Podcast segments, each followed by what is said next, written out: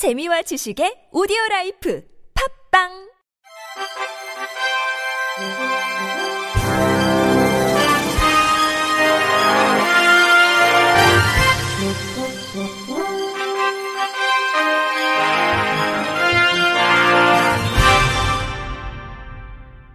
청취자 여러분 안녕하십니까? 11월 16일 수요일 KBRC 뉴스입니다. 국민통합위원회가 지난 14일 서울 송파구에 위치한 장애인 고용 모범 사업장인 오픈엔즈를 방문해 장애인 근로자들이 실제로 겪는 이동의 불편을 파악하고 개선 방안을 논의했습니다. 이번 방문은 국민통합위원회에 지난 9월 26일 출범한 장애인 이동편의 증진 특별위원회가 이동편의 증진 방안을 모색하는 과정에서 장애인 당사자의 목소리를 반영하기 위해 추진됐습니다. 이날 행보엔 한국장애인 고용공단 조향연 이사장이 동행했으며 장애인 근로자의 눈높이에 맞는 일자리 및 취업 지원 서비스 방안에 대해서도 의견을 나눴습니다. 방문 기업인 오픈엔즈는 삼성 SDS 자회사형 장애인 표준 사업장으로 장애인들이 단순 직무에서 벗어나 정보기술 분야에서 맡을 수 있는 직무를 개발해 장애인 고용을 창출하고 있습니다. 이날 간담회에 참석한 장애인 근로자들은 장애 유형별 맞춤 지원 제도 개선, 전동 휠체어 교체 지원 주기 단축, 시각장애인 복지콜 전국 단위 정보 공유, 자차 이용 근로자에 대한 유류비 지원 등 다양한 이동 편의 증진 개선 의견들을 제시했습니다.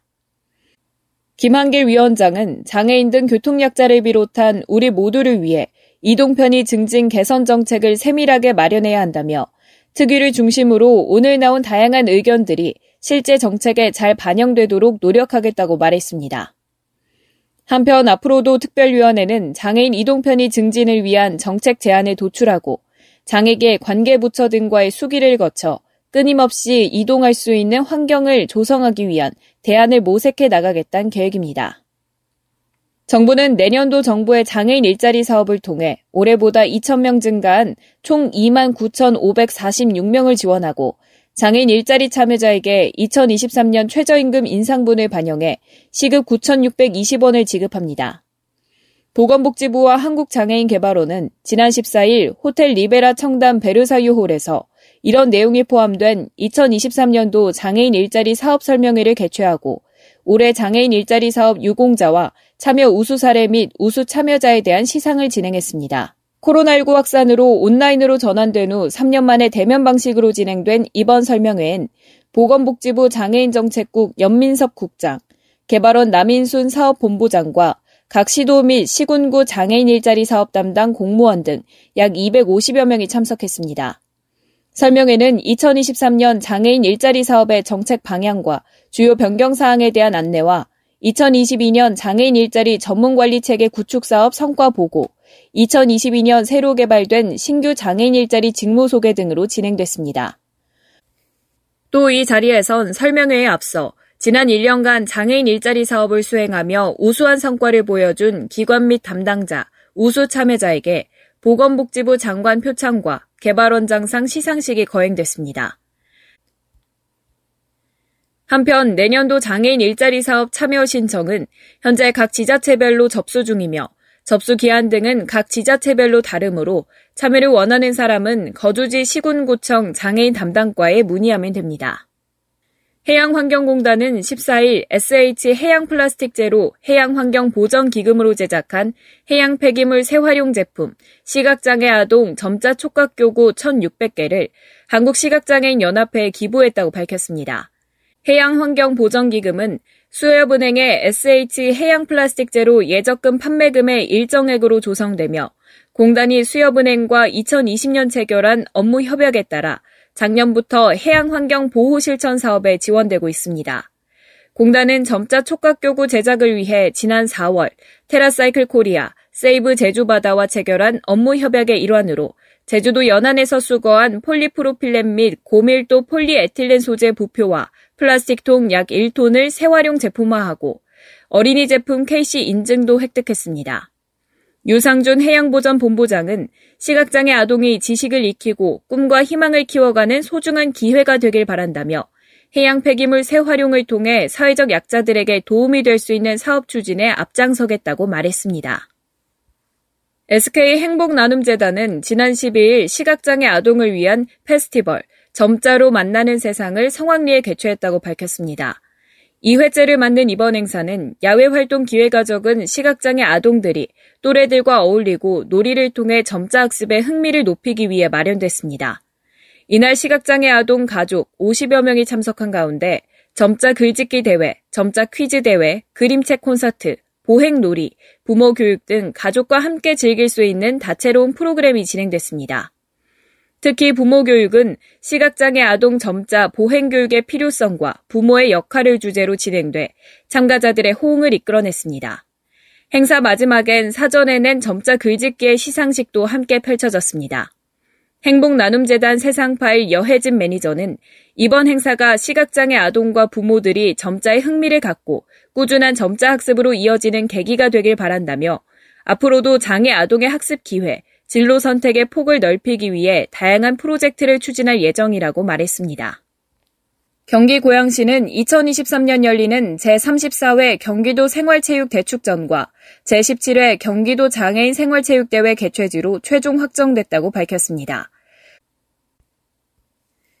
경기도 생활체육대축전은 내년 9월 15일부터 17일까지 3일간, 경기도 장애인 생활체육대회는 9월 22일부터 23일까지 2일간 열립니다. 고양시는 지난 2020년에 4개 종합체육대회를 개최할 예정이었지만 코로나19 확산으로 인해 대회가 전면 취소됐습니다. 이에 지난해 다시 도생활체육대축전 유치를 신청해 우수한 체육시설 인프라와 풍부한 국내외 종합대회 개최 경험을 바탕으로 경기도 실사단 현장 점검을 거쳐 2023년 대회 개최지로 재선정됐습니다. 도 종합체육대회는 4개 대회로 구성되는데 기존엔 4개 종합체육대회를 한 개최지에서 모두 여는 단년도 동시 개최 방식이었으나 2023년부터 양해년도 분산 개최 방식이 도입됩니다. 이에 고양시는 일반인 부분 2개 대회를 개최하고 선수 부분 2개 대회는 성남시에서 열릴 예정입니다. 고양시 관계자는 경기도 생활체육대회 축전의 성공적인 개최를 위해 조직위원회를 출범하고 대회에 참가하는 도내 31개 시군 서포터즈를 조직하는 등 최선을 다해 대회를 준비하겠다고 전했습니다. 문화체육관광부와 한국콘텐츠진흥원은 장애인의 문화, 여가 활동 확장 방안을 논의하는 제2회 장애인 개인 접근성 진흥 토론회를 내일 부산 백스코 제1전시장에서 개최합니다.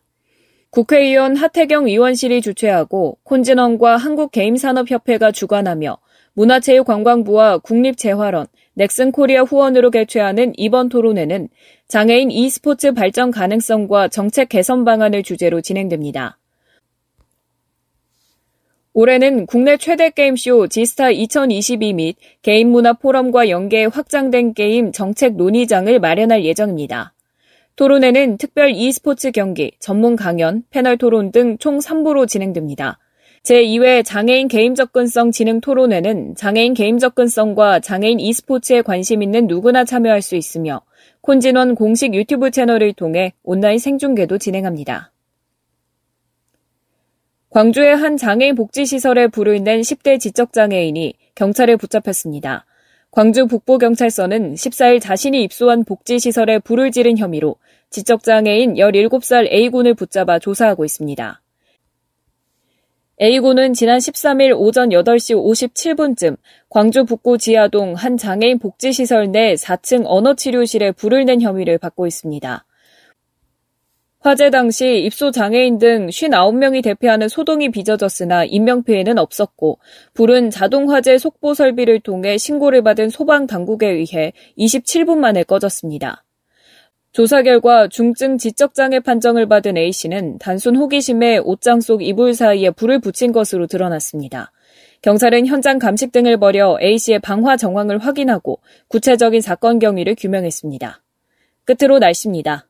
수능이 하루 앞으로 다가왔습니다. 내일 날씨로 인한 불편함은 크게 없는데요. 내륙은 맑은 하늘이 드러나고 수능 때면 찾아오던 한파 소식도 없습니다. 다만 아침과 낮에 기온차가 커서 옷차림에 유의해야 하는데요.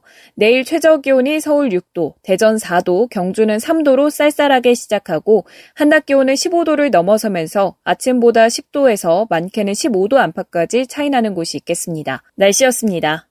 이상으로 11월 16일 수요일 KBRC 뉴스를 마칩니다.